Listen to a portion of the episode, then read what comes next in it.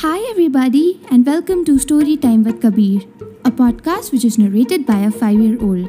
I'm your host, Sar Singh Bish, and today's story is called Do Machliya or The Two Fishes. I hope you enjoy listening to it.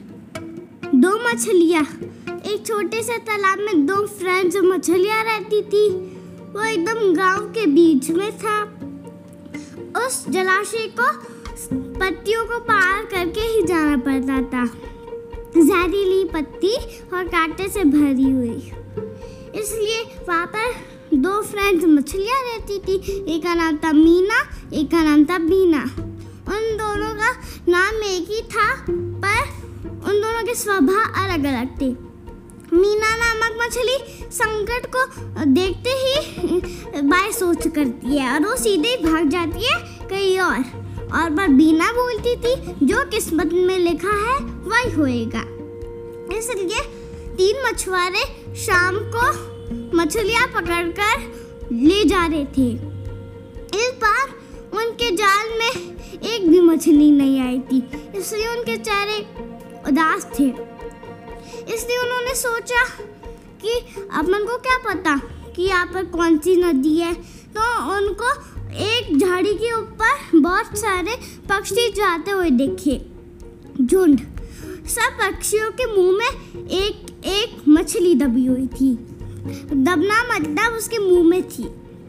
ये तमाशा देखकर मछुआरा चौंक गए। वो कांटे से भरी झाड़ियों को पार करके मछलियों को बहुत आराम से देखने लगे। उसके बाद एक मछुआरे ने कहा, आज तक अपन को इसका पता ही नहीं चला। दूसरे ने बोला, यहाँ हमें ढेर सारी मछलियाँ मिल जाएगी। तीसरे ने अनुमान लगाया, आज शाम ढलने वाली है। कल सुबह ही आकर यहाँ पर जाल डालेंगे। फिर तीनों के तीनों मछुआरे वहाँ से भाग गए। उसके बाद फिर उन दोनों मछलियों ने बात सुनी थी मछुआरों की।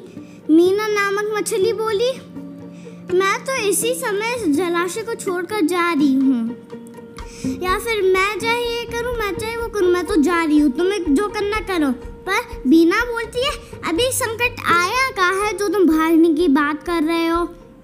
इसलिए फिर बीना बोलती है, अभी खतरा आया ही कहाँ है कि तुम भागने के बारे में सोचो? जब खतरा आएगा, तभी तब सोचेंगे।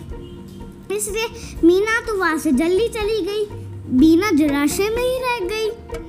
कल सुबह मछुआरे अपने अपने जाल लेकर आए और तेज़ी से जाल फेंकने लगे। फिर बीना का दिमाग चलना बंद हो गया, क्योंकि आसपास खोखली जगह भी नहीं थी छुपने के लायक। कुछ ही देर में बीना जाल में फंस गई।